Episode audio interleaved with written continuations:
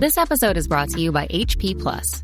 In a world full of smart devices, isn't it about time your printer got smart too? Now printing is smart with HP Plus, and the HP Smart app is how it all happens. You can print from your phone with just a tap, no matter where you are, even from your garage slash home office slash yoga studio. Huh, that is smart. HP Plus. Learn more about smart printing at hp.com/smart. This episode is brought to you by PayPal. These days, choices are everywhere. Like, for instance, the milk in your coffee. Would you like it from a cow, a nut, a tree? Everyone wants options. And now your customers have a new option in the way they pay with PayPal in person. Just generate your unique QR code in the PayPal app for them to scan and start accepting PayPal in person today. Learn more at paypal.com slash US slash get QR code.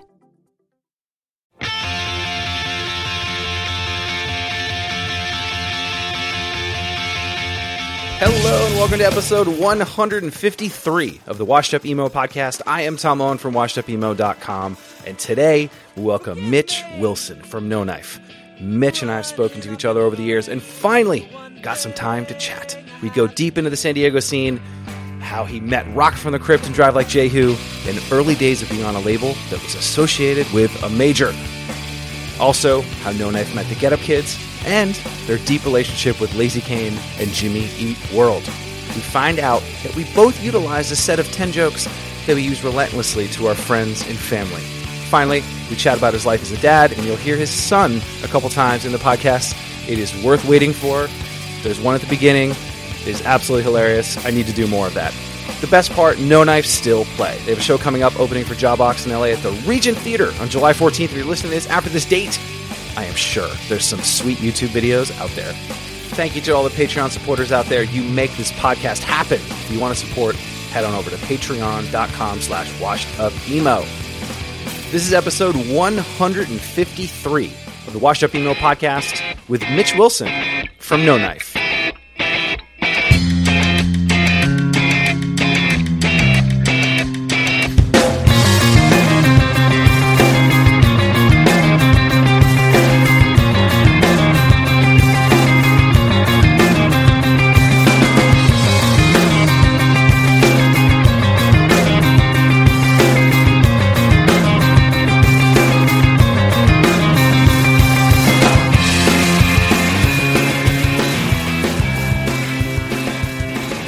So we'll see how it goes. Did you hear that? See, you got to just say it out loud. Got to put it out there. What? Good job. Oh, now his just like any other engineer, his his job's over. He pressed the button and now he's sleeping or he's on Facebook or something. I don't know what you're asking me. What I heard. Never mind. Go back to reading.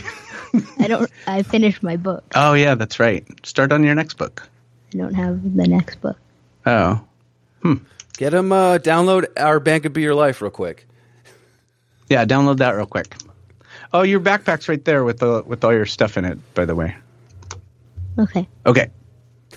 Okay. Sorry about that. My favorite start to a podcast ever. You know, this is how life is. It's getting to a part where the kids come to the studio for the interview. At that point. Yeah. yes. He's he's got to know how this stuff is because he um he's playing he's playing a show on the weekend. He's got he's got his little band, and I, I don't mean to diminish the band. It's they are rather diminutive, you know. Are they doing any no knife covers? No. I don't know. I don't know if they know any. Dad, we're gonna try to rock out Secret Handshake. Are you cool with that? Wow, you just picked one that that I was thinking about. I was like, I hope you can figure it out because I can't remember how to do it. So, just there's a little part in the middle that I can't. Every time we get together, we get together every. It seems like every three years or so now, um, to do something. Usually for for Tim at the Casbah. Um, every time, I finally figure out my guitar parts and I'm like, somebody just please come videotape this or, you know, set up a tripod and video it just so the next time I don't have to spend the, you know, six and a half hours trying to figure it out just for one song. Well, now I know we're gonna get someone to do it that next time. Great. Thank you. So, uh, so growing up in San Diego, how did you get into music? my dad was a preacher and uh, we would have these you know going to church and they would have the little the choir presentation and the kids choir and things like that. And uh, i remember he would be preaching and i would just be writing you know bad metal lyrics on the back of the tithing envelopes and whatnot.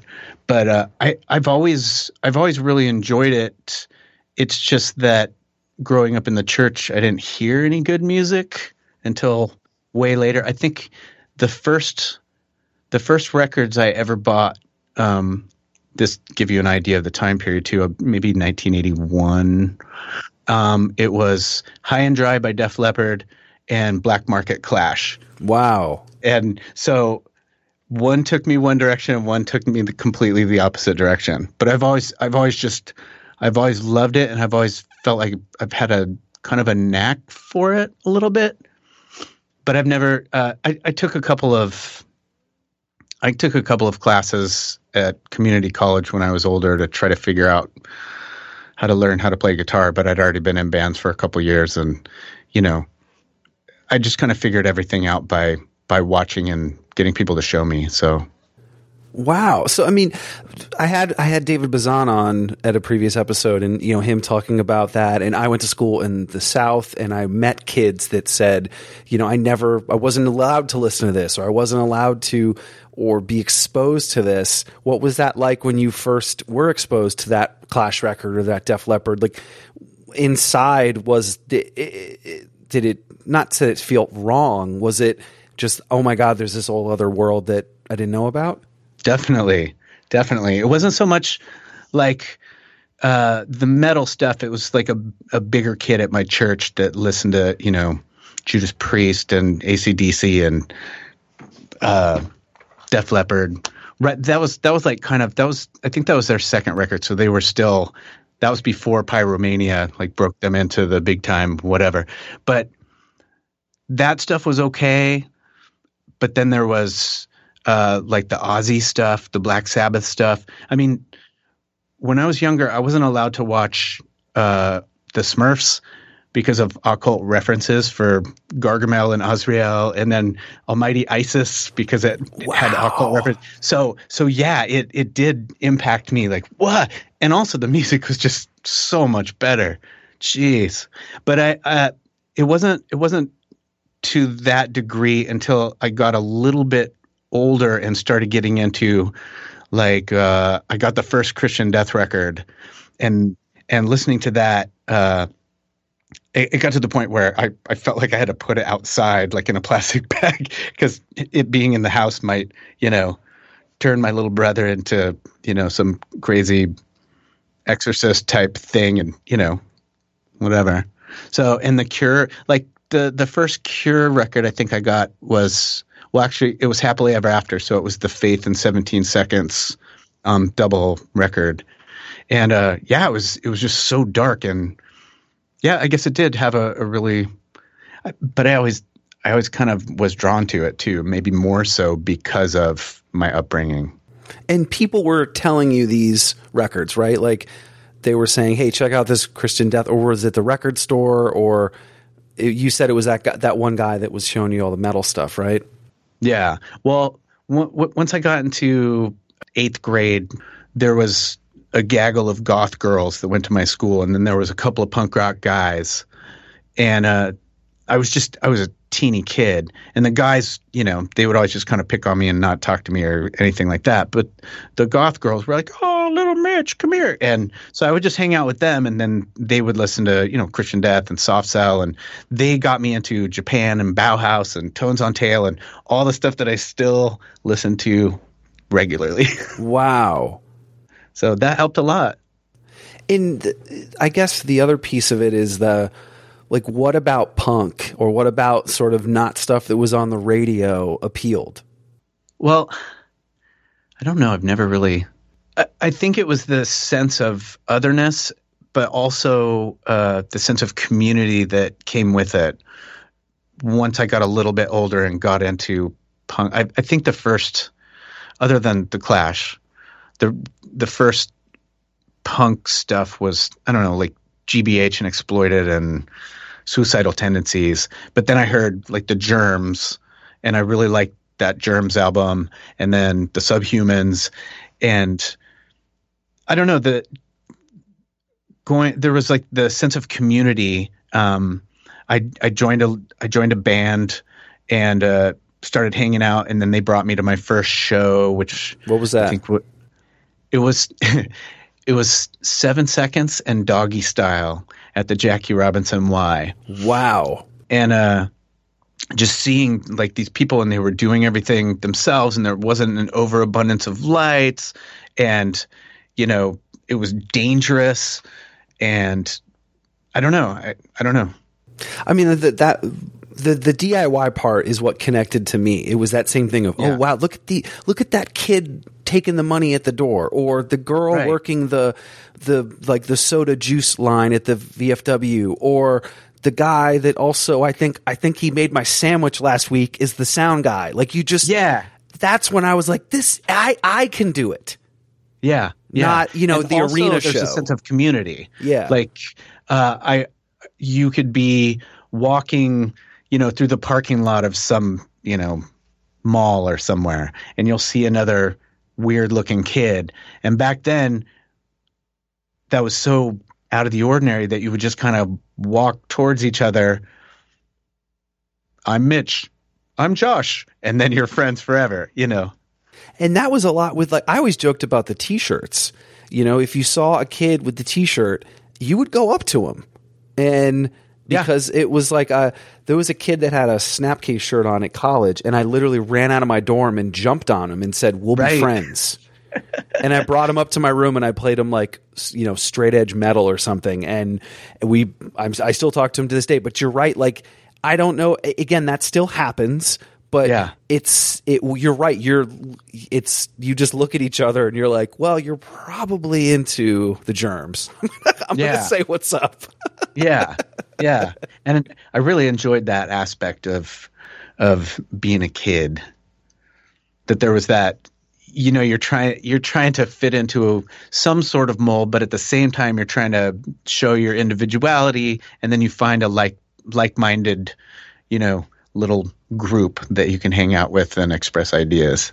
Uh, i started a band um, that it, it was me and my little brother and a couple of guys from the neighborhood who were into punk rock. And we started a band and i was the singer because i didn't know how to play anything.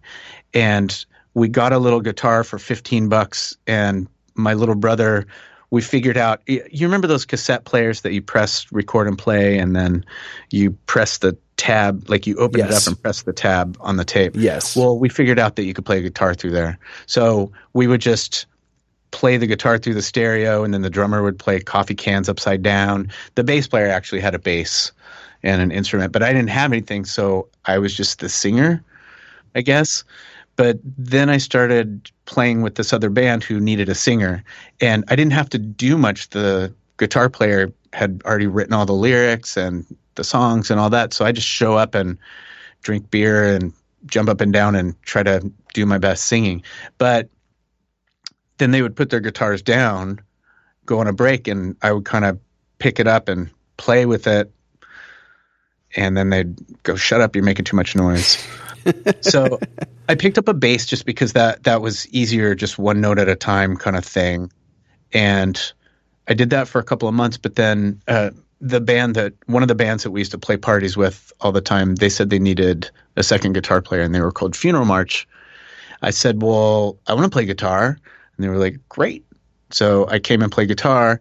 When I got there, I was like, "I don't have a guitar, and I don't know how to play a guitar," but that didn't seem to matter to them either. You know, they were like, "Here, we have an extra guitar." The bass player would tune tune my guitar in between songs, and uh, it was fun. So, and that again, that was playing somebody else's stuff, the other guitar player. But then that guitar player left, and it was kind of all of a sudden up to me. So it just, I don't know, it's just something that, well, we need more songs for the party we have coming up. So you better write something. I wasn't trained traditionally or anything. A, a lot of the chords, and it's still with no knife, it's still a lot like that. Uh, a lot of the chords were kind of accidental chords, which is also what makes it so hard to remember years later, because you just you, you're futzing around on the guitar for hours and hours and hours, and then all of a sudden you hit something weird and wrong. Like we do kind of an I can't even explain. I don't even have the musical terminology, but it's kind of like an octave chord, but then with this root, it's kind of a common one that we use. Um, you just accidentally do that, and then you try to string a bunch of accidents together in a in a way that sounds pleasing to the ear that's how it's supposed to happen. And I feel like that's sort of again the DIY approach versus getting, you know, lessons or classically trained or whatever the it kind of stunts it. But for you falling into it and almost like you've got your not fight or flight, but you've almost like, well, I said yes to this and it's in front of me. I need to do something. And I think there's something inside you that it it it something happens and it's inside of you and then it just you're you're able to do it. Yeah. Or it's it's like it's like a bird getting pushed out of the nest. Yeah. or, or, or you're gonna jump and you're like, I hope I figure it out before I hit the ground. Yeah. And sometimes it works, sometimes it doesn't. But I guess that's kind of how I've done everything in my life. If something if something interests you, um, you just put all your focus on it and also you just you just kind of put yourself in the situation you act as if you know what I mean? Fake it till you make it. How old were you during this time with Funeral March? Funeral March, I was probably 16, 17, something like that. And then how long did that go in before? Was the next band No Knife? Or was there one it, in between? It, it, actually was. So the time period would be 80, 89. And then from 90 to 92, um, I was trying to get something new started um, with the singer Matt from Funeral March. Uh, he was singing, and then I got my brother to play guitar, and or no, my brother was playing bass, and my girlfriend Nikki was playing guitar, and then we try different drummers, and we had we had some kind of idea of a of a direction. Um, I guess I should back it up a little bit because toward the end of Funeral March, um, is when Pitchfork happened. But when Pitchfork were just a three piece instrumental, and you know they'd just be playing in John's bedroom, and we'd go over to pick them up. And the first time John I Reis, heard right? it, yeah, yeah, Yeah. and uh, I I just came in and I sat down, and it it, it kind of you know rewired my brain and the possibilities of what could be done musically because I mean it was it was a lot faster, more kind of squirrel bait kind of vibe to their earlier stuff before they got Rick. But uh, it just it sounded so much more melodic, but still really powerful. And uh, Don, the bass player, they called him Spaz Jazz because he he did the the the slap bass, mm-hmm. you know. And then um, Joey playing drums. It, they just they just all I don't it, it I don't know how to say it. It just changed. It just changed everything for me. It was one of those big milestones. The one of those moments in life where you're like, oh, and so post funeral march, which funeral march was more of uh, kind of like horror rock, but kind of campy, you know, misfitsy kind of stuff. I think I think you can find it on SoundCloud um, uh, the direction that I wanted to go with was more melodic. So we tried that for a couple years, and it didn't work out for various reasons. And then, you know, people, you know, people would be not interested and things like that. But then, uh, I finally uh, Matt, the the singer, who when he was he kind of bowed out because he's like, you want some different thing. You want somebody that sings higher or weirder or whatever. Um, but he introduced me to Ike, the the original drummer, Ike Zarempa, and we went to a bar and we had a couple beers and we just talked music. And Ike was in a band called Purge, and he was in a band called Mother Fist, and I think he was in Love Canal for a little while. And he was just he was a friendly guy. Um, loved like Martin Atkins. Um, we we listened to a lot of the same uh, kind of gothy stuff, but then also the punk stuff. And uh, we just got together and wrote "Sweep Away My Shadow," and that was that. And then we just had to get more people. So So it was that quick. yeah, like once it once it clicked with him, um, well, uh, Nikki Sloat was playing guitar for a while, but then uh, she moved away, and then we got Aaron, and then Ike. Uh, Aaron, Aaron was our first guitar player, but then um, Ike brought Brian Desjean to my birthday party, and he's like, "Hey, this is Brian. He's going to play bass." And I was like, "Oh, cool. Is he good?" And he's like, "Sure." And and uh, I was like, "Hey, how long have you been playing bass? You know, what's your thing?" And he's like, "Not long, but let's do it." And I was like, "Okay." And he tur- he turned out like watching him, watching him blossom into the bass player that he is now. I I loved like th- the the second or the third and fourth records, especially listening to him play bass, like the Spy or the Red Bedroom, like the stuff that he does the bass on. Man, it's I'm I feel lucky to be in a band with them. That's rad. No, to be able to again that same thing. He took that same leap. Yeah, yeah. That's cool. Now, what were you doing in, in between this time? Were you you were not in college, or you were in college, or like were your No, I was- parents cool with all this? No, I was just living on my own and uh, bartending and trying to trying to just make my way that that sort of thing. Wow. And then so you were like, I'm doing music. This is it. This is all I want to do. That yes, it, it was. It was. That's that's my big goal in life was to put on a record and watch the grooves go around, and that that's something that I wrote. That was my big goal. I mean, it was wasn't lofty, but but I, you know, back then you could live on next to nothing and make it through. Yeah. So And then some of those some of those first shows, like what was some of those feelings of you know again the networking and the you know meeting people or college radio or um, any of those kind of first uh, you know connections that you remember? Yeah, and I, I mean, a lot of them, a lot of them are the San Diego bands that are kind of more well known today. Like we were just a bunch of little kids at shows. Like I, I think I first met John Reis because he was uh, standing there in a Die Kreuzen shirt that he hand silkscreen and he was handing out flyers to his, you know, 42 band show for $5. and, you know, um, there were there were a lot of you know uh, like Gar from Tanner and Hot Snakes and Beehive and the Barracudas and Pete from Rocket. Like they had a they had a radio show at the local radio station at SDSU, and, but it was two to six a.m. on Thursday mornings, and they didn't feel like doing it anymore. So they were like, "Here, you guys come take over the come take that over." So my roommate and I would bring our records, but we didn't have a key to get in, so we'd climb in through the bathroom window What? and break and break in, bring all our records, and then just play records from two to six a.m.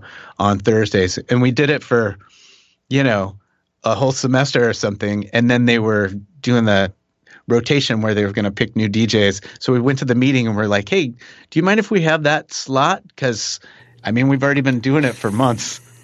and they were like, "Do you go here? No, but we can come here." they weren't into it. they they were they weren't into it. No, no. but yeah, there's there's still a lot of people that are around and you know kind of made San Diego what it is now, whether it's you know with restaurants or bars or you know art spaces or venues. I mean, that's the it. It in talking to all these people around around the country or around the world, rather, and each of their scenes. And you know, I've talked about L.A. with KXLU, where I've had. Um, you know, people from San Francisco or Midwest or Florida, any example.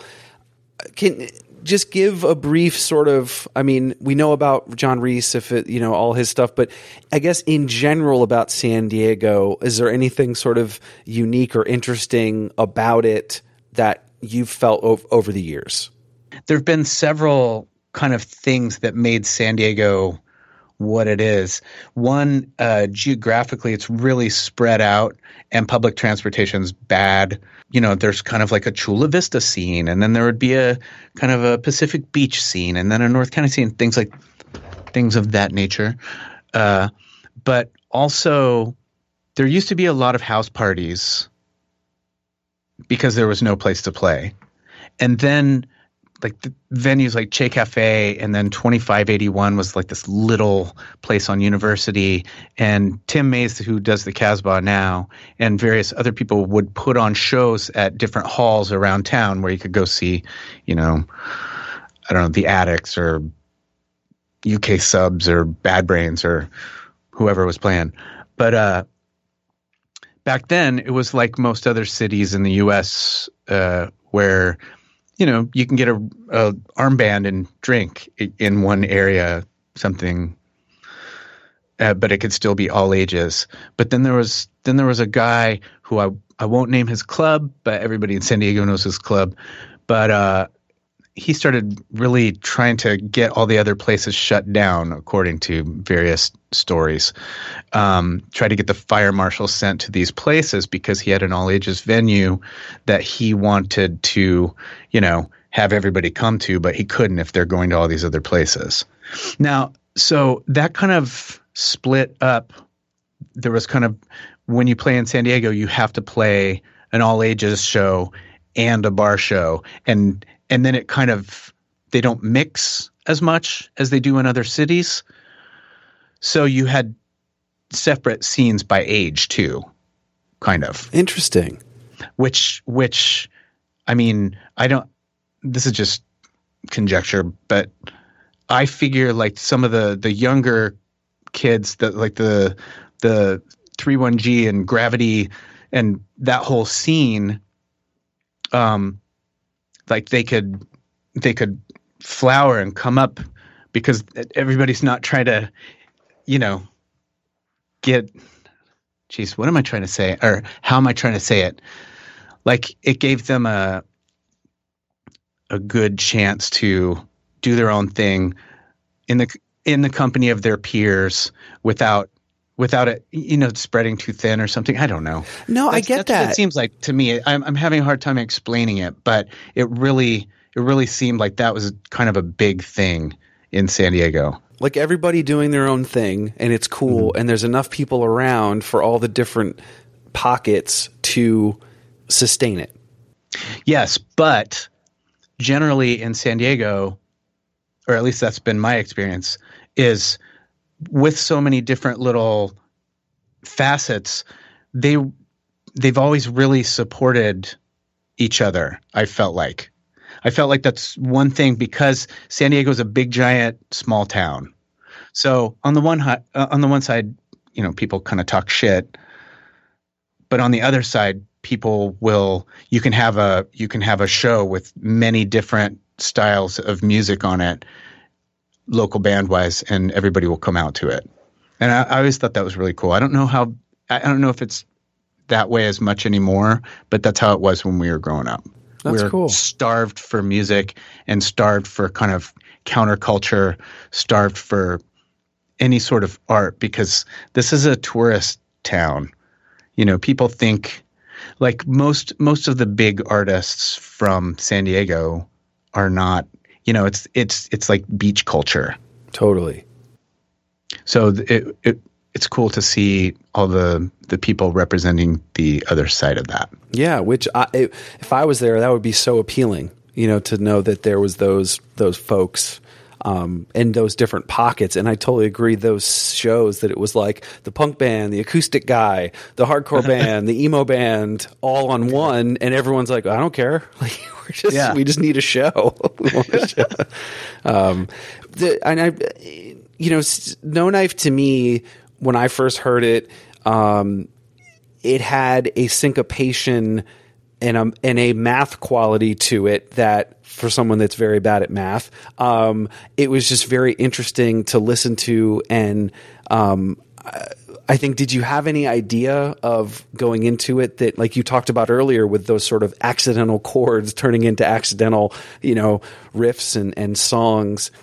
um, was that it? Was it you know these were ac- accidental things or the I the the time structures or the the riffs? I mean, at the time, it was I hadn't heard anything like it.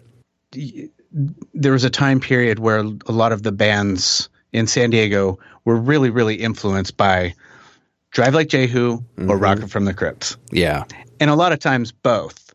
Um, we veered more towards the Jehu side, but I think if you wanted to get particular about it, I I like the pitchfork side of it because that was that was a little less um, less abrasive and more tuneful. more melodic. Yeah, but but also um, early on, I I got asked to play guitar to go on tour with this band. It was my friend's band called A Miniature, and uh, he was the bass player of A Miniature, and he said, you know, we need a, another one to go up the coast to San Francisco.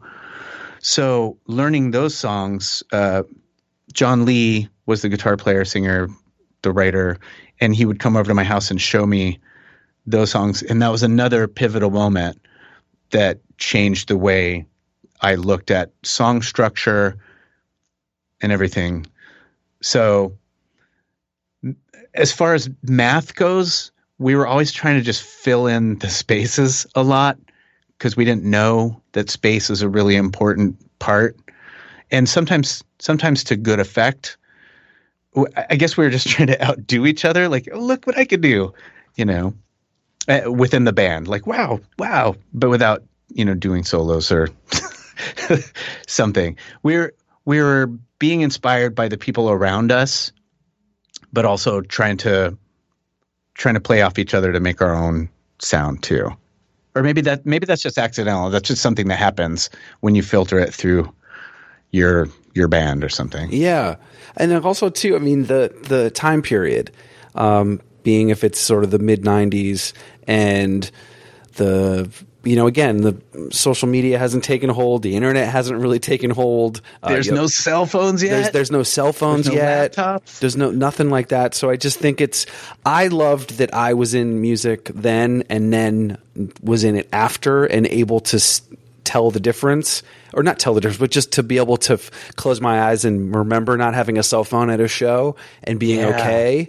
And Yeah. there's pictures of bands and watching everyone with their eyes on the singer and no one's looking down or taking a photo. It was all in the moment. And I know that I can't have that again. And I know that that sounds old and I sound like I'm 40, but I, that piece, especially in this time period, is the last time that that happened.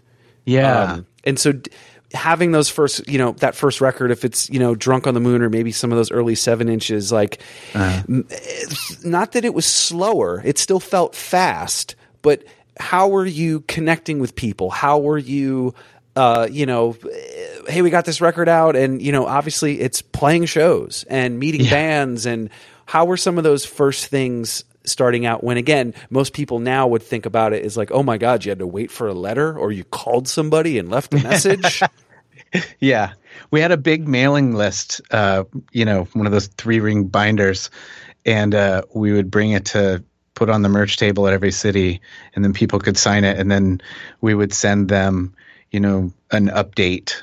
But it was just it was a lot of touring. Um, at first, it was a lot of touring and playing to absolutely no one. Um, we started our, our first record, "Drunk on the Moon." was on Goldenrod Records, which was uh, the guys from Tum Yeto, the skateboard company. oh wow Um, they they just had a little record label and they put out cool stuff that they liked from San Diego and Orange County and things. Uh, and that was good, but we were all really broke. And when Time Bomb, uh, various people came around and stuff, but Time Bomb, um, they they knew what they were talking about musically and knew a bunch of the same people that we admired, and they helped us get out on the road uh, as far as getting a van and getting out there. Um, but they were a subsidiary of BMG, which is a major label. And I'm, I'm sure you remember at the time period, especially, no, no, no, no, no, no. That was Yeah, that was such do a no no. Yeah. Yeah. So so none of the none of the the zines or any of those those outlets were available to us for the most part because nobody was interested in talking to us, reviewing the records because it was on a major label, which which I understand it. I I get it. You don't you don't want your scene to be tainted. So I totally and now it's completely it, fine. yeah, nobody cares. No one gives now a- it's all just going to be spot on Spotify or and or on Bandcamp, and nobody's going to make any money. And And if there's a giant Whatever. Budweiser logo under it, it's not even oh, okay. Yeah, Or yeah, whatever it is. yeah. notice it. Well, I don't. I don't know what it's like for for kids though. I mean, I'm I'm I'll be 49 this year, so I don't pay attention to the same things. But I do understand that you know people people. I I, I understand it. So I'm not knocking it. Yeah. But so that first really- record, everyone was, was really like, hard. "Screw you." after uh, the first at first people were like cool but we had never been anywhere outside of uh, la and we drove to denver and arizona a couple of times you know just for the weekend but by the time we were going out on tour we were on a major label and we were just playing bars to nobody you know a lot of bands do that. Like we we did it with a miniature MP and heavy vegetable and you know Skiploader and like there were there were various other bands. So it's it's not like you know we were all alone out there or anything, but um, it was hard to find an audience um, until later on. Uh, Pete from Time Bomb said, "Hey, I know these guys from this band called the Get Up Kids, and you guys should tour with them." And we listened to them, and we were like, "Yeah, that would be fun." And so we went on tour with them and played, you know, house shows and What you know, year was that? Back Ninety-seven. maybe 96? 90 maybe 96 97 so I, it was i think it was four minute mile era So 96, 95, Yeah. yeah i think it's rad that you know that I mean, I do uh, have a podcast called Washed Up Emo. So I yes should know yes this. true true so yeah and that that changed a lot as just just as far as getting in front of people um who who might be interested in the kind of music that we're playing you know because the people in bars certainly were not for the most part How did that feel? Like those, like those kids that were the Four Minute Mile. You know, I remember that tour, and it- you're right. That was the right audience, and so Mm-hmm. Yeah. that is that's amazing that he did that. yeah it was it was such a good call. Thanks pete. Thanks, Pete. but you know and then after that uh and that was that was around the same time as uh jimmy Eat world.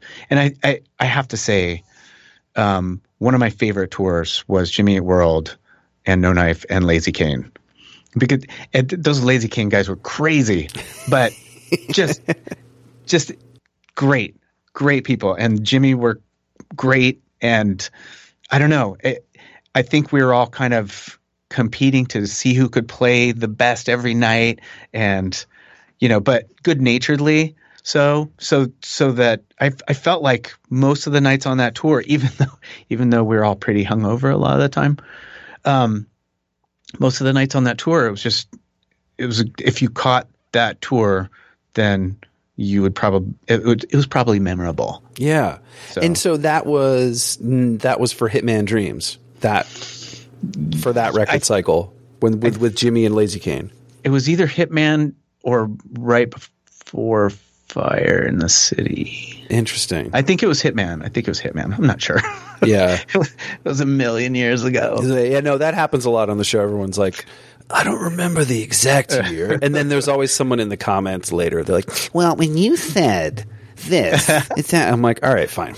Um, Yeah. But I think, but those, I mean, to go on that tour and again, to connect with a band like that and the whole podcast people know that I love I love that band. And I think for them to stay out they're they're still alive and they're Yeah. the music's still alive and they had a, a hit and they're able to still do that. And it's kind of amazing but they were a catalyst to so many different bands um, getting people signed or taking them out on the road. And I think Rainer Maria is in that same camp where they were they were doing that same thing booking shows and helping people in the Midwest. And it's those So anchor many people did that, and those great. but that but i think those yeah like those things are uh, it's it just kind of like the stat sheet for a sports star that does really great picks. You know it, it still opens up the player to shoot but he's not going to get the same love. And i think eh, those moments happen still today. And i just think that like you said it you know telling us to go tour with this band or Jimmy takes us out and this like magic happens and that takes it that same thing about jumping out of the bird cage or the, you know the birdhouse and like trying to Yeah. s- like that same thing where they took a chance on you and they were mm-hmm. kind of teaching you right like Yeah. you were learning from them every night probably Yeah, of course. Yeah. And that's I don't know, that's what made it feel so vital and that's what made us do it so much all the time for you know, the better part of 10 years we were just on the road constantly and you know, we went through three vans, a couple of U-Hauls, some Penske's, you know, things breaking down and people getting irritated with each other and getting broken into in New York City, like, and then getting our window fixed and then coming back and three days later getting it broken into again and getting all our, our shit stolen. Somewhere in New York City, they, there are just boxes and boxes of the Drunk on the Moon vinyl somewhere, and and my SG. I tried to play something beside a Jazzmaster. I bought an SG and I was playing that for a while, And got some stolen. asshole stole it god damn right outside Tompkins Square Park Oh, the- at well- eight o'clock. well that's your problem you were over there I know. that's not their fault that's your fault We, we parked it. We parked it in front of a cafe with people sitting there. Like That's five nice. Feet away. Yeah? Yeah. And? yeah, we didn't know. And we're like, we're, we'll be right back. We ran around the corner to get a slice of pizza, and we came back and it was gone. And we are like, God, we're dumb. Jeez. so i love that it was Uh, a drag. So did you again through those uh, those tours and the vans and did you did you, did you feel um, momentum? Did you feel more people the next time you came through New York or the next time you came through? Because a lot of times now it's like again you're getting that dopamine hit by other things and. I think then it was, you know, hey, we sold 10 seven inches and two records, not five, or whatever it Yeah. was. Did you feel any as it was happening? Was that like, was there, first first two records in all those tours pretty much no Wow. but then but then around around the fire in the city kind of time period is when it started to be like okay people are starting to show up now and also i think something also that helped was in the beginning we would go play at a bar for two people and then we would go and get a single room hotel and we'd sleep all over the floor and everything like that and then the next night we would do that. But um, finally our driver was like that's so stupid. Let's just ask people and stay with people. It's cheaper and you know we'll meet people. So you know we'd be playing for 10 people and from the stage just say hey if anybody can put us up you know we're relatively housebroken and people would and then we would meet people and then the next time we came through town they would come back out um, they would bring their friends you know uh, i don't know if you've ever heard of mike thrower who lived in uh, charlotte no, I went to school in North Carolina. I have no idea who that is. he lived he lived on what is it Lake Wylie I think it was called, and he had a boat and uh, we played Tremont Hall one time, and I think it was us and the Red Ants, I want to say, and you know there were there were ten people, and some guy was standing there with his goatee, and you know came walking up to us and he's like, "Hey, if you guys are ever coming back through, um, you're welcome to come stay at my house. I have a I have a boat and I'll take you out wakeboarding." And we're like, oh, "Okay," but he seemed nice enough and he knew about music and things. But uh, we came back around for whatever reason. We came back around within I think the week. And so we just called him up and we are like, "Hey, uh, can we take you up on that?" He's like, "Sure thing." So took us out all wakeboarding. Next time we came through, we came through with Jimmy World. Put us, he put us all up. Took everybody out wakeboarding. Like he, and he would drive to you know Chapel Hill to come see us, and out to San Diego, and we'd go visit him. And he just, we made a lifelong friend. And you know, it, it's it's stuff like that that that made touring important. And So- maybe you know you're right, kept you going. You had that kid that Yeah, you're right that was hooking you up for wakeboarding. God, I wish he was my friend. I love wakeboarding. Yeah, Uh, yeah. Damn it. Thrower. Take Tom wakeboarding. Any other um, favorite bands from the road? I, I one of the bands I think got listed that I I loved that few people talk about now is Sweep the Leg Johnny. Oh, sometimes my balls feel like tits. That was a song title that still. That was a song title of theirs. I'll just be driving around and I'll just start cracking up when I think of that song. That is an actual title. I forgot. And yeah, sometimes my balls feel like tits. And uh, I was like, where did you come up with that? Anyways, and they were like, it was it was scrawled on a bathroom stall at you know Flying J or somewhere, and they just they just turned it into a song. But Please, I just want to reference the Flying J reference was fantastic. man, it's been a while. Jeez, I need to go on tour. Oh wait, I'm too old. Those guys turned us on to the Frogs. Ah, I just remember um, they would play. Was it my daughter the broad? I think all the time. So and then we would do. I think I think once or twice we all got up on stage and did Dream Box, Dream Box, baby's got a dream box, wanna get inside your panties tonight, or you know, just stupid. yeah, your kids. Yeah, yeah. But they were another they were another band. Every time we came through Chicago or that area, like they'd meet us. We'd go on a little tour and they'd put us up, and you know we'd have a cinder block throwing contest while we drank beer. You know after the show, and I don't know, it's good times. Good times Good and people. and then Sunny Day Real Estate, you did some stuff with them. Yeah, toward toward the end, uh, we did five weeks around the U.S. with them. I feel really bad because we had just booked our first European tour um, with Sunshine, who we did a split seven inch with, Oh, right. and we were super excited about that.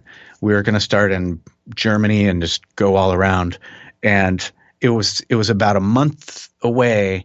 But then Sunny Day asked us, and we were we were actually going to turn it down because everything was all set up. And what do we do? And we talked about it, and we are like, man, we can't we can't pass that up, you know. And and I'm glad we didn't. It was it was great. They were amazing every night. It was just the two of us, and uh, um, it was it was a fantastic tour.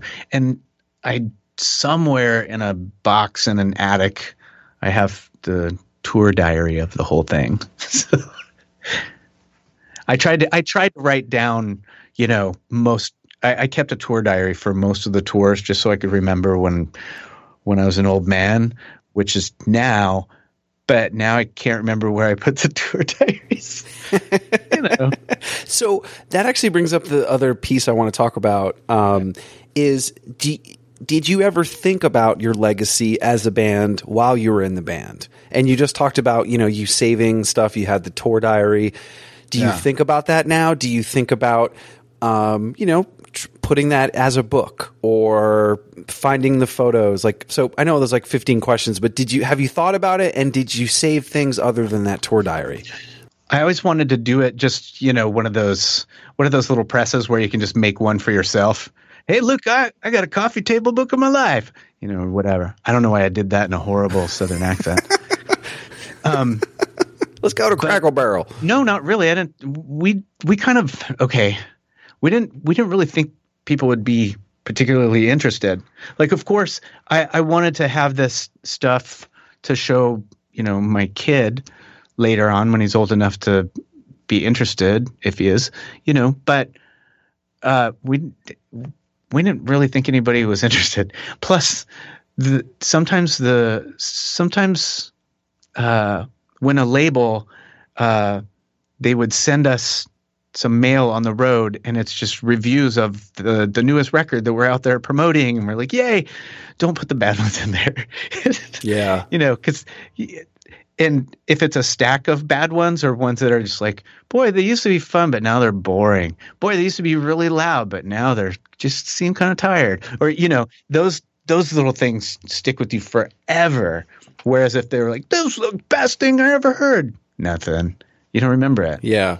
So that we we were we were always under the impression that nobody really gave a shit so And that's that again thing without the the internet now you can sort of fill your uh, like we talked about earlier, you know, with likes, you can throw up the right photo and you've filled your dopamine there. Your, Yeah. your label's sending you the, the shitty reviews and you're not getting, you're not even thinking about the, the uh, Yeah. good ones. But it, were And to be fair, Yeah. to be fair, maybe there's maybe there's ten good ones, but there's two bad ones, And you're only gonna remember those two. Remembers the the good ones. you yeah. And then it's it, it's like in the comment section, the one guy that says you suck, you're thinking about him versus the 15 people that said you're awesome. yeah, Um, yeah. So if you really want to get a band's attention, Say you suck. to them. Yeah, they'll remember you forever. So in terms of the, you know, did you save photos? Did you save flyers? Did you? Yeah. So you have all that stuff. Um, well, we we put up an Instagram page uh, just called No Knife Archive, um, where at first we were scanning them and then you know cutting them to size and then putting them up. But uh, now, if I find something in a drawer somewhere, I just take a picture of it with my phone, almost the same, you know, and then just put it up. And hopefully, whoever took the photo, we can credit them because because sometimes people will send us photos like, you know, but um, there there's not a whole lot of stuff out there. We we went out with uh, Paul Drake. He was our roadie for several tours, and he he was an avid photographer. And then Brian brought his camera a couple of times, and they would take photographs. But there's there's not a whole lot of stuff. I don't think. Do you think about that? Do you think that because again, you, like you have that tour diary, you're going to remember stuff that you know you would have never remembered in your just normal day to day, and those are important. And did you do you think that that's? I mean, the No Knife Archive. I know people reach out to me and they're like, "Oh my god, are they back? Are they back? You know, or are they back again? Like, what's going on?" And it's again, it, it just it gets people's emotions. It, it it reminds people of things, but then also there's a kid finding out about you today, and he's on Yeah. Instagram, and he looks at that and he's like, "Oh, cool, they played with Rocket or they played with Jimmy. Like, get up, I'm going to go check them out." And you've got a new fan. Yeah, But yeah. that came from you putting out there your previous things. Um, so I'm glad that you did that. But it's almost like did you did you wish that there was more? Yeah. Well, it, it was kind of something that we we tried not to really think about it too much, I guess. And then it and then we got we just got really good at that. by the time we by the time we all went our separate ways, you know, now we all talk and you know hang out and our kids hang out and but it's it's not something that comes up a lot. So it's not something every once in a while somebody will go like one of the records it's going to be the 10 year anniversary and we don't know where the masters are and you know uh I don't know who owns that step time bomb time bomb sold to one of those you know orchard something I I don't even know but uh I don't know so we haven't given it much thought Damn, I don't know maybe we should I'm going to help you with that. I I do whoa I just hit my uh No worries. just hit my little mic here. Um, yeah, if you would, that, that's a thing we don't want to trouble anybody either. But um, I'll I'll accept the help if you would like to help. It's important, and the If- reason if- it's important if people is care about that. Then great. I people would- do care, and I, think would- if you guys are putting it out there like that Instagram account, or you guys have that, and and there's a there, even if it's little, I think it will continue the name. And I want another band to sound like No Knife. I want another band now to reference you guys, and maybe there's a whole.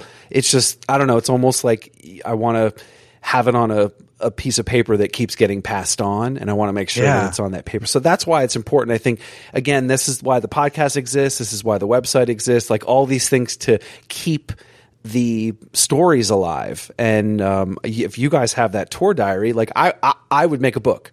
I would do photos in a book, and it would be No Knife Tour Diary. And man. Okay, well, I'll dig through the attic. I don't even have an attic. I'll dig through my little tiny storage space. Maybe maybe I can find some stuff. But then I would have to read through it and then I would have to censor it and then change it all to make it sound flashier and like we did cooler stuff or it was it was it was pink cinder blocks because you stole them from the you know whatever. Yeah. I was late. Yeah. She was waiting in the wrong place. Yeah. Um, Poetry. Yeah, I know. You, uh, I was going to say the you mentioned Jimmy Eat World earlier, and I think it's worth mentioning that you know you guys have had a long history, and you know you've toured with them. They, you also did the Clarity Ten tour um, with them. Uh, Jim's you know sang stuff on the you know with you guys. I think he did Charming. I've seen a bunch of videos online. You know, when did that start, and how how did it cultivate into that where you guys were? It seemed pr- pretty tight. I don't know. We were uh, they were recording with Trombino. I think they were doing their uh,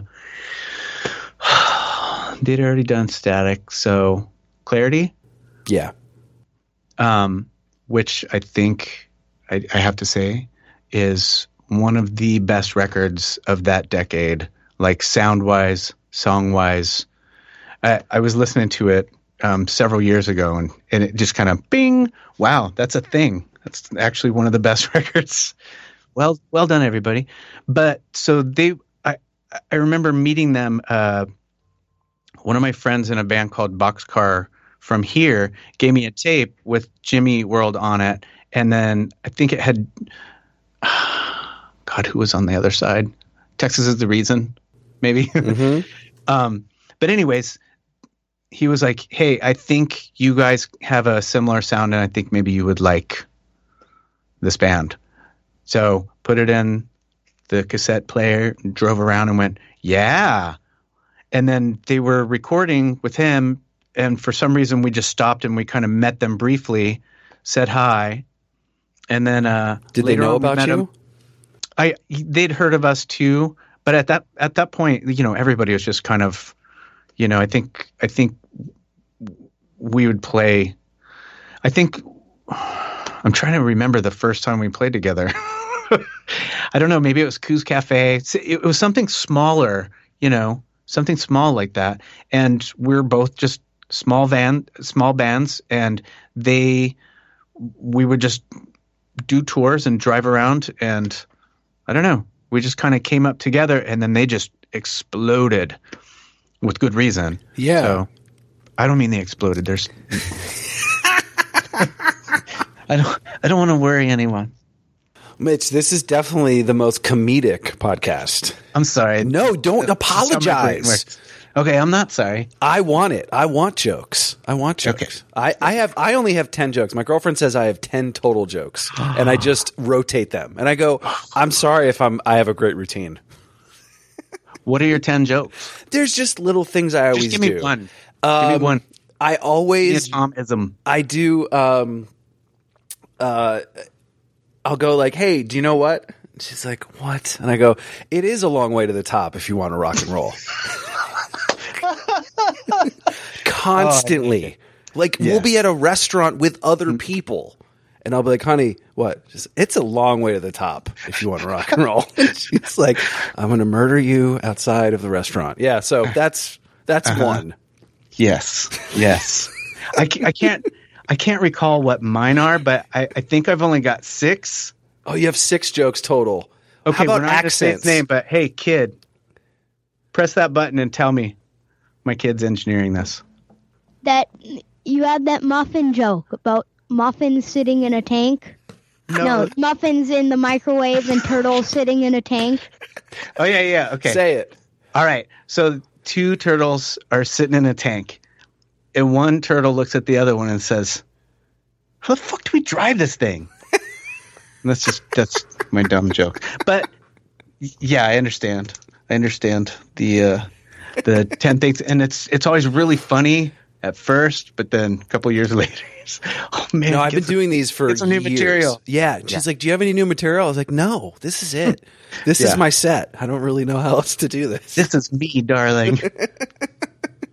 Love it or leave it. All right. Uh, wait, don't leave accents. it. Just love it. Yeah, uh, accents. I'm trying to think what accents. I'll do. I'll do a British one. I'll, I'll do that Ugh. once in a while. That's the only one I'm fairly decent at, but I do it all the time. And then, you know, I'll I'll be standing there and I'll talk I'll be talking to a British person and I'll go into it and then I just feel really bad. I'm like, I am not making fun of you. This is how I speak. This I'm I'm a so cartoon. I was at the where was I? Not the was where was I? The Getty. I think I was at the Getty with her, and I am like a parrot. So if I uh-huh. hear something, I will uh-huh. repeat it. And so I heard this is her telling me after because I was oblivious. Uh-huh. I overheard an Australian accent. Oh. And I just started mimicking it, not realizing that he heard me, looked at me, wanted to kill me, and I just walked away spouting off Australian like terms. Just completely oblivious. That's the best Completely part. And she goes, Did you realize what you and I was like, What? What do you mean? I'm just I'm just looking at the art. And she's like, No, you were saying blah. I was like, Oh. You and I are very, very similar in that regard. Oblivious that I was mocking his accent in front of him on American shores. No, I'm just kidding. Oh jeez. Oh geez. Anyway, enough you about get in trouble. definitely get in trouble. the idea of being connected to emo and the word, and again, a lot of people hate it unless you're making boatloads of cash. Um, or the era after in sort of the mid 2000s, you know, when it sort of hit MTV and top 40 radio and the word sort of perm, it kind of intersected with goth in the UK. How do you feel? Was No that Knife- when when it was the the swooshy hairs and then Yes. the flying, the, spinning the guitars over their shoulders? And, Yeah. So it, it ended up being that. But again, think, uh, in the 90s, I think, I mean, you guys were, again, it was, yes, it was indie rock. Yes, it was college, but Yeah. you were connected to that scene. How did it feel then? And then when the swoopy hairs happened, how did you feel? I don't know because to me it was always like I didn't know much about it uh, other than like Rites of Spring and some of that stuff. But then I don't know when the when the I I didn't know. Uh, we got asked about it a couple of times. We got asked about it a couple of times, and we are just like, I don't, I don't know, we're underground rock. We can't say indie rock because we're on a subsidiary. So it was underground rock, you know. And they would be like, "Oh, but you tour with all these emo bands and emo and this and that and the other." And uh, I just, I just want you to know I'm being very animated with my hands right now, and I just whacked the microphone again. So, just I want you to picture that. I, I was going to put a camera in here, but it's a podcast, so it doesn't matter. The power But, of um, editing.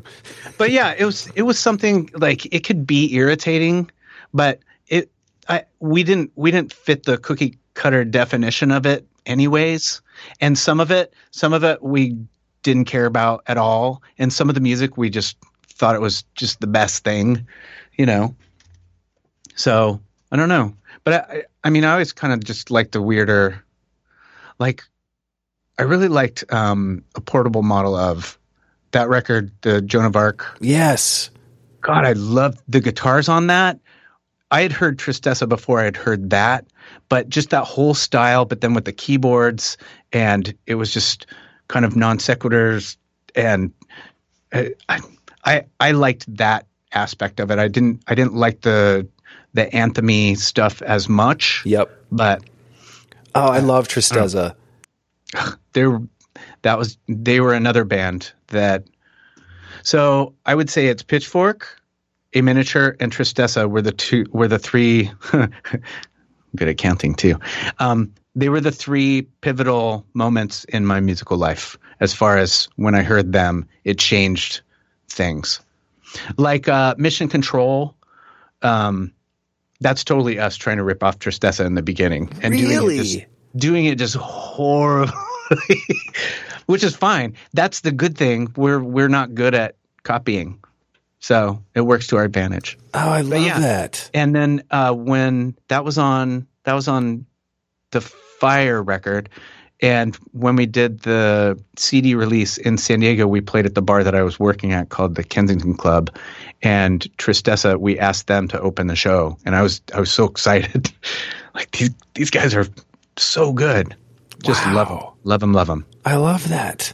I think the uh, the Fire record has some the gr- really good the first three songs like jam, Academy into minus into Secret Hand like it's like one two three. You don't have to flip. You don't have to skip. Um, Right. So again, I think like Thank your the the no knife part that it was like this angular, but then they had these like riffs that I wanted to go further, but I think that goes against your anthemic thing. You're like, I don't want to turn it into a chorus anthem, but you're going to tease it with a like a sick riff. Is that correct? kind of but it was just it was a matter of just kind of trying to stick everything all together of our influences into something you know cohesive. Like uh academy flight song. I try to make that pretty obvious. I was listening to uh it when we started like sussing it out in practice it kind of reminded me of mission of burma. So um but the beginning reminds me of I, I want to say they were called Emery. Um, Taryn from Boilermaker played me this. Love Boilermaker, Man. by the way. Let's just shout Me it out too. to Boilermaker. Shout out to Boilermaker Okay. forever. Emery, uh, E M E R Y, right? Yeah, there was just one part that kind of kind of had that weird kind of polvoy math thing, and so it for some reason that was called to mind. So there's you got Mission to Burma, you got some random band, and then it ended up sounding like The Cure jumping someone else's train, or you know something. And that's Mhm. that's how all of the songs are. As as I think maybe it's like that for everybody, but I don't know. But yeah, Mission Control was totally um, Tristeza in the beginning. That bow I can't. Yeah. I can't sing it. can't sing anything. Can only Yeah. jam it. Yeah. when you guys had stopped after Riot for Romance, you know, the 2002 and I think, you know, a couple what what was some of the the pieces of that? Was it the scenes are changing, the stuff's or you guys were all moving on? What was what was going on? we were all getting older as far as you know i was 33 i think the last tour we did was with cursive and i was working three jobs um, they were Wow. getting married going to school various things. Chris was in you know rocket you know playing in other bands. But uh i just remember the cursive tour was the last tour we went on. And uh, just I remember driving out. Our first show was at the Metro in Chicago, um, and I think it was right when they first dropped the bombs on Baghdad, um, and that was that made us heartsick. Um, I got physically sick, maybe just because I, you know, the stress, and then all of a sudden I'm just in the van, just sitting there for a couple of days to get to Chicago. And so I got sick, and by the time I got to Chicago, the first show, um, and it was packed house, and we're playing with Cursive, who it's hard to top Cursive live. You know, they're a really, really good and really solid band, and I've got you know a fever, you know, and we did our best, but just trying to talk to everybody afterwards. And I think for me, I don't know about the rest of the band, but I was I was having a nervous breakdown on that tour. I got sick like three or four times. A friend of mine died, and I had to hightail it all the way back from South Carolina to San Diego, and like it was just, it was just it just got too much. And then I think we all played with them at the scene and we were not getting along great with each other, money problems. It felt like nobody really cared, you know, and we just didn't call each other for practice for a while. And that while just turned into years. so I think that was yeah. that. So that makes sense. And then I think you guys gone, you know, you've done a few things. Like I said, you did the Jimmy stuff in 9 huh. um, and you know the now you've got the you're going to open up for job Yeah. Oh yeah, that's um, July 14th in LA at the Regent, right? Um, yeah, super excited about that. We played with them in St. Andrews Hall, I believe it was. I want to say Detroit. We played with them and and dismemberment plan. Sometimes we got so lucky to be on bills with you guys had like, the best wow, fucking man. tours. This is crazy. Or the shows. Like that's a that's yeah, a great show. Yeah. So um and just just out of the blue, like we played not too long ago for uh the Casbah's 30th anniversary. Anytime the Casbah says, "Hey, we want you to play," then we really have to try. Even though Ryan lives in Utah now, and you know we have to borrow equipment because we don't have half stacks and whatnot anymore. Um, so we had played recently, and then uh, Tim just mentioned to us that they asked about having us play with them. So what an honor that is! Thank you. Yeah. For Jawbox. Oh, for for yeah, yeah that's, that's, that's crazy. So, that's so nice to be asked. And then uh, we're also going to play the next night at the Casbah, which is it's a Monday night so Monday the 15th of July, and Rob Crow from Heavy Vegetable, Pinback, and 400,000 other bands is going to open for us, and we're gonna we're gonna try to keep it kind of early-ish because you know it's a school night and everything. So, oh, that's yeah. great. And then, uh, what are you up to now? So you've talked about all those side mm. jobs mm. and figuring out stuff. Like what what uh, what uh, what fills the day? Um, I work at a place called Hay House Radio, and I engineer. Uh, I do the live radio, and then I um, do production, put together commercials for the radio station, and then I edit audiobooks, things like that. So basically, I'm under headphones for ten hours a day. but um, and I have a son who's 11, so I'm trying to raise him and be I, it's really important for me to be present uh, for him to make him feel secure. You know, give him something that that I didn't get when I was growing up. So, and uh, uh, I got married, was married for a while, got divorced, um, but we still uh, we get along great and talk to each other all the time uh, so that we can you know put our heads together about raising him and you know giving giving him the security to to go out there and do whatever he, wants to do. And also um, i've been i after no knife i did a record called lunar maps. And it was it was called moonlife but then i found out that there was a band called moonlife. Um, and Moonlife, just so you, that was the last song on the No Knife record. Um, this is Moonlife. Mm-hmm. But Moonlife is a song by Dalis Car, which is Peter Murphy from Bauhaus with Mick Karn from Japan. And that's one of the songs on there. And I, I just love the bass. Like Mick Karn's one of my favorite bass players. And Peter Murphy is one of my favorite singers.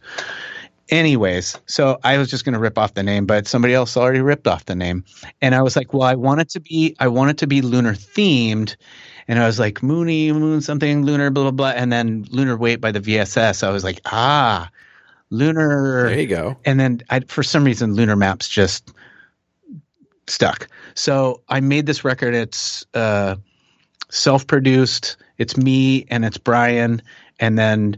Uh, a bunch of other of our friends, and we did this kind of late night, you know, disco ball record.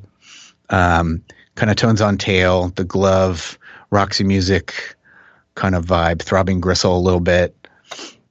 So, and then they wanted to start playing out, and we played we p- played maybe six shows, but it was a six piece band, and there was so much equipment, and I I'm I'm singing in the lower register, which Interesting. it's, um, it's I can't push the air that I'm used to live, and I don't I don't I don't pretend that I'm a singer. I don't have a good strong voice. I always just sound like somebody punched a squirrel. But I'm trying to sing lower was I, you know it was kind of like this tongue in cheek, really forward kind of uh, smoking jacket disco ball kind of thing. Just Yeah. to, just to do it because I love tones on tail. So we did that, and but the last the last couple of years I've been doing photography and um, I'm making music videos now. So I was doing this Ah. photography. It was it was called "Strangers in a Fire," which is actually a Lunar Maps song. But uh, uh, a woman that I was I was dating, um, we started this experimental photography just with some friends, and it just kind of took off from there. But it was like projection, like nude projection photography and multiple exposure stuff like that. So she she still does it. I I stopped doing it to kind of do my own thing for a while, but uh, it's called Strangers in a Fire. If you look it up on Instagram, it's it's. I'm really proud of this stuff. We've shot a lot of different, you know, men, women, um, groups, but it's it's art. It's not you know, it's not porny or anything like that. It's just it's you know the body as an art form. And now I do lunar maps photography, and uh, I make music videos. Like I made one for one of my favorite current local San Diego bands called Spooky Cigarette, and I made another one. Uh, I did a lunar maps video um, just to kind of you know practice and learn how to do it. So that's that's what I'm spending most of my free time doing now is photography and video stuff. Where is the official uh, Flechette video?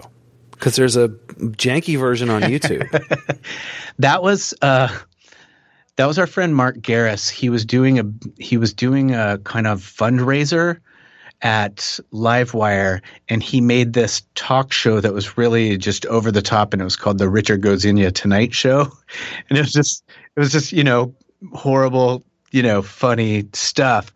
He wanted us to come on uh, and do like a fake interview, like you know Letterman style interview. Uh, and then he shot this video where uh, there was a scientist had this machine and it would transport us to another place. So I'm talking to him, and then the rest of the band are already transported into the television or something. So then when I tried to go through it, it went horribly wrong, and my head got my head got all bloody. But then he just decided to make that into a video and just give it kind of a different plot. So it was just it was part of this thing that he did. So there was no official video or anything. The only official video that we have is for the red bedroom. So yeah. And that was I was like, you better hurry up and put that out, man, because I don't think we're going to be around much longer. And sure enough, like you know, it that was back when you had to do it on film. So by the time they were done editing it, we were done. So you want to know what makes me so mad? There's only one version of that on the internet that I'm aware of because every time we try to put it on there, it would be taken down. By Uh, who? I don't. What would be the takedown? I'm not from? sure why. Um, I, I can't. because that's Paul's record. That's better Right. looking. Paul should be able to. But I just wish that we could upload a full resolution version because it just looks bad. And they spent so much time. Um, Jason McLean and Kathleen edited it, and um, they spent. They, where is the Where's the I have master? no idea. You have a lot to do for me, Uh-huh. Mitch. You know what? um, we need. I, I need. I need somebody like a sleuth to go around and find this stuff because I just don't know. You know. Do you think Paul might know? Uh, he might. Yeah.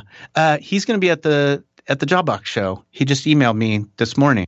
So. oh, he is. yeah. Okay, good. Looking forward lo- to seeing him. Haven't okay. seen him in a long time. I think since Henry Fonda Theater. with the show. So I, I I'm gonna bug Okay. Paul um, about the the video, and then I need you to look in your your archive for me. I need you to look at some stuff. Okay. Um, I know you got you got work to do. Um, I this is important. I think it and is. Thank you. Um, that, that means a lot to me. I appreciate that very much, and I'm I'm I'm sure I speak for the rest of the guys too, because I mean it was a labor of love, and it didn't feel like you know all that many people got it. So it's nice to know that it's having some kind of resonance. So And I think I want more people to find out about it. I want people after me to learn about them, learn about you guys, and learn about um, those songs. And and and this is this is part of it. So um, yeah. And again, it's not like a. It's it does seem daunting when you're looking at everything, but if it's broken down and it's like, okay, I'm going to worry about the photos, or I'm going to figure out this video, or I'm going to figure out, um, you know, where this master is for this, and figuring that out. Um, I just wish I was better at filing and storing things because I just put it somewhere. It's all over the who place. Knows where it is, you know. So yeah. I'm a bit scatterbrained that way. Anything else you wanted to mention? Um, Did you have fun? yeah, I did have fun. It, it didn't feel like I was doing an interview, and then every once in a while I was aware that I was doing an interview, and I probably could have cut a lot of my answers shorter. But you know what? You can edit No. whatever you like. well, I, I really appreciate you taking the time to do this. Like, I know we talked about it, you know, like a year or so ago, or something like that. But I, I just, I just didn't feel like I had anything you know, we didn't have anything to talk about as far as we had nothing up and coming or anything. So, so I'm glad we, I, I'm glad we finally got to uh, touch base. Bye.